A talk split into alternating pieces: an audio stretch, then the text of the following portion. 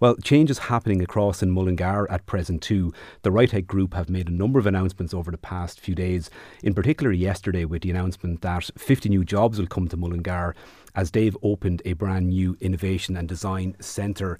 The um, announcement has been welcomed across the boards around the county as well, and uh, the addition of the 50 new jobs in the county is being is the best announcement to come in a long time, and that's according to Mullingar Chamber President John Geoghegan, who believes the expansion of Ritech is an endorsement of businesses for Mullingar, and he said it's proof that businesses can continue to thrive in the area. I think it's really important that other companies out there can see that there's a route forward from a small startup to being a large international company, you know, based out of Mullingar.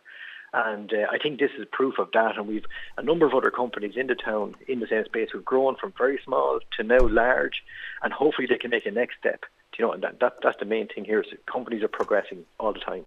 Present at the the opening yesterday was Junior Minister Robert Troy, and of course at Longford Westmeath TD, and uh, he was again welcoming the news of the development, and again reiterates the point that it's an extremely positive development for the area. What we see here is clear demonstration that Mullingar and the Midlands is a good place to do business. Uh, Tech have been in operation in Mullingar for over 40 years and in that time they've gone from strength to strength uh, particularly in the last number of years. And just to kind of give you an idea, Ritech Group are one of the largest and fastest growing fire protection companies in the UK and Ireland. And the announcement of the latest Design Innovation Centre is a big move from the company. You will recall last year they had a major announcement in terms of a private equity investment by Waterland Capital. And uh, this comes on the back of a number of recent acquisitions, the most recent being the acquisition of CE Sprinkler from Sweden. Um, the new centre costs almost 2 million and I say it will bring, it's predicted, at least 50 new jobs to the area. Ted Wright is the current CEO of the Ritech Group, and Ted joins me now. Ted, is a fantastic week for the company. It is fantastic. I'm so excited about the new building. Really, really am. What led you to look at the design innovation route, Ted? Well, design is a huge part of our business, Ronan. Um, from the very, very start, we meet with our clients and we bespokely design every system for them. So design is really at the gateway to our customers. Having good design, good innovations is what leads us to success, basically. And I know both Minister Troy and John Geoghegan from the Chamber, they both made the point that it really is a reflection of the the potential that Mullingar and the Midlands has, and really from from yourselves, it really is a statement of intent. And you've obviously committed that your long term future to Mullingar too. Were there any what did you consider when you made the decision? I know it's been your headquarters all along, but why why Mullingar and why stick with it? Well, I suppose I'm born and bred in Westmeath, um, and um, we've we've started in Mullingar. That that that's a, a, big part of it. But however, 25% of the graduates uh, we take in come from AIT. We have we, we, we have an excellent university now down there. Sorry, in in in Athlone, and uh, they've supplied some excellent people to us. Um, and then it, it's good to offer some really good quality engineering roles locally. I think it's important. We, we can compete in the world. We, we, we can be the best, as good as anybody else, uh, all across the world. And, and we're starting to prove that. And again, having the technical university on your doorstep is a major advantage. And actually, two weeks ago, John was actually on with me along with Alan Shaw from Athlone Chamber, and they really were very, very complimentary of the role that TUS is playing there. But do you foresee any challenges when it comes to filling those 50 roles, particularly in engineering roles? Any challenges that you foresee, or indeed, how might how are you going to go about attracting the talent that you need?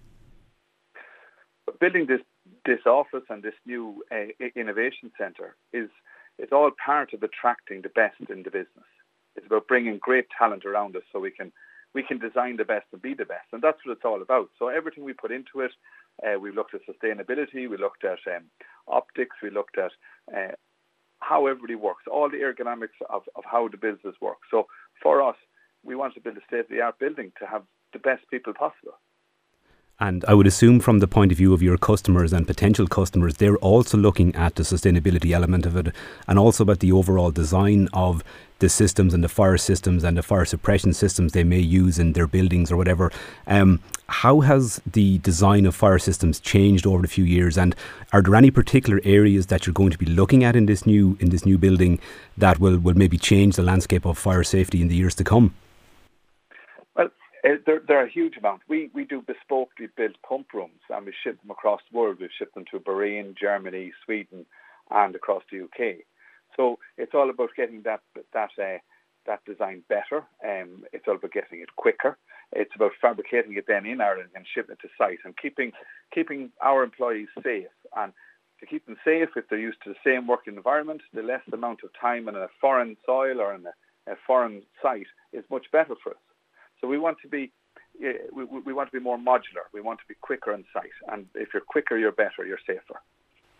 And when it comes then to looking at, I suppose, the, the design centre and innovation centre, it represents that piece of organic growth that the company has been you know, kind of pursuing year on year since its formation.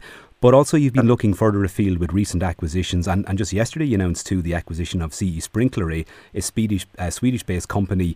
Again, a major move by yourselves. Can you tell us more about about CE Sprinkler and indeed what the acquisition will mean for Ritech? Well, we have been working in, in Sweden with CE Sprinkler for the last five to seven years, and with that we've built a great partnership. And it worked. We have a very similar culture, how we do things. Uh, they they they're very sustainable. That they like the modular build, the modular installation. So we've worked hard together to build that. So coming together and doing the acquisition was a, a no-brainer, really. Um, Jim is over with us now at the moment, and we're we're trying to strategize how we're going to work into the future. It's going to be it's going to be great that we can start building engineering jobs in Mullingar and see our systems being installed over in Sweden. Um, it's going to make us a very, very big and, and, and agile player over there now it's kind of widely reported and, and maybe sometimes underreported, actually, I should say, that often the potential that looking at mergers and acquisitions bring to a company, you know, you've, you've handled the organic growth of it. Um, for yourselves, though, you've clearly identified the opportunities with it. For anyone listening that's you know in a company, maybe in a different sector, different manufacturing area, how would you tell them what, what kind of um, recommendations would you give them if they are looking at maybe making an acquisition and what are the real benefits you can get from doing that well of course the, the normal benefit is scale if you if you understand the same business and you're trying to acquire business within your same industry it's a cultural fit is so important to make sure that the people that are going to come in on board with you and work with you um, think the same as you, want the same as you, have the same values as you. That's and with our two acquisitions, that's what we have. Uh, we have people that want to do the same to be the best of what we do. Um, uh, acquisitions also uh, are difficult because of the same problem. Uh, there are different cultures. Uh, Sweden and Ireland is not the same. The UK and Ireland is not the same. So, so there are some um, there are some difficulties too, but it's very enjoyable. And if you if you look at acquisitions, is it generally that you've done the kind of groundwork and when it comes to maybe a potential match, or like you said with CE Sprinkler, there's already an existing relationship. Is there oftentimes maybe you look at acquisitions, but in the due diligence process, you know, be it for whatever number of reasons, maybe not just a cultural fit, but it could be down to maybe planning, it could be ownership issues. You know, do do a lot of acquisitions maybe fall by the wayside because of that, or is it generally more a more streamlined process? Oh, we have failed, Ronan. We've had a couple of failures. Um, and yes, uh, mostly it is a, a cultural fit. Um, uh, they could be a fantastic business, but maybe uh, not doing what we would like to do in a certain way, and, that wouldn't work in the longer term. Um, or, or maybe they're they're too small, or maybe they're too big. So, uh, but the, the, people that we have now are, are, are, are, a huge fit, and we have more. In, we have more in the pipeline. Um, we we hope to be the biggest in Europe within four years. Yeah, I mean your current employee numbers are up around 300, you know, and especially when right. when you add the new 50 as well. It certainly sounds by you, and I know from talking to Alan back in August after the, the investment from Waterland that this is not the, you know, this is it's far from the end of it as well. I mean, for a company that was set up by your parents in 1985, you've you've really gone from strength to strength. What happens next? Like, is it ex- expansion into Europe? Are you looking maybe stateside? Uh, we are looking stateside. uh, we're, we're looking Germany and Spain. Um, we're in negotiations with, with some great people. And it, it's all about, again, you know, picking the right people that go with us and then offering those support services from the headquarters in, in Mullingar, offering the, uh, the engineering expertise that we have developed over 40 years. There is not too many businesses that has 40 years experience. Uh, and there's not too many businesses that do the same things we do as well as we do it. I, I don't mean to talk it up too much, but we make plenty of mistakes, but we try to limit them as much as possible. Well, I remember in a former lifetime I worked in quarrying and I remember it's, it dawned on me one day, and I found it kind of staggering that the number of Irish companies, and particularly you know smaller scale manufacturing companies around the Midlands, that were exporting quarry and screening equipment to the likes of Germany and Norway, countries that we you know you would have kind of assumed were the experts in their field in that sector. But you're doing something similar, and you're supplying to all these yep. big industrial players. So what is it? What is it about the Midlands and Irish companies that that what is it we do so well?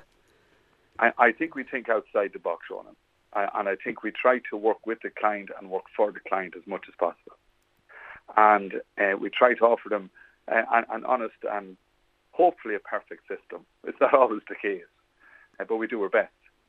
Yeah, there's definitely something in it. There's, I, get a sense of almost the Irish modesty coming across. There is something that we do really well on this, and I think, if, if as one could say, if we could only bottle it as well, and actually looks like companies like yourselves indeed are bottling it, and and uh, for the benefit of, of you know not just yourselves and the business and the whole community there, but in terms of creating jobs both regionally, locally, and creating effectively these centres of excellence. And you know we see similar innovation centres with grant engineering and you know, then yeah. if you look at what's happening in Mullingar with the IMR and the role that TUS is playing too, things are, are certainly looking up. And the supporters are, are beginning to come in there through Enterprise Ireland, again through um, uh, from Waterland is supporting us and financially. And then, you know, the, the, the Ireland is starting to look outside, not just inside.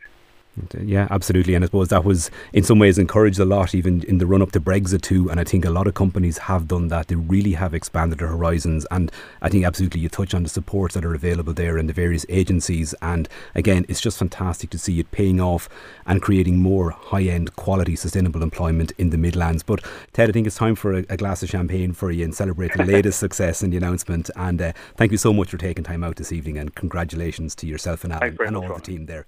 That is Ted Wright, there, CEO of the Ritech Group in Mullingar. And sometimes the announcements just keep coming. And again, really just showcases how amazing the Midlands is and the potential we have, the talent we have. And, uh, you know, what's stopping us becoming world leaders? We're already there. Let it long continue.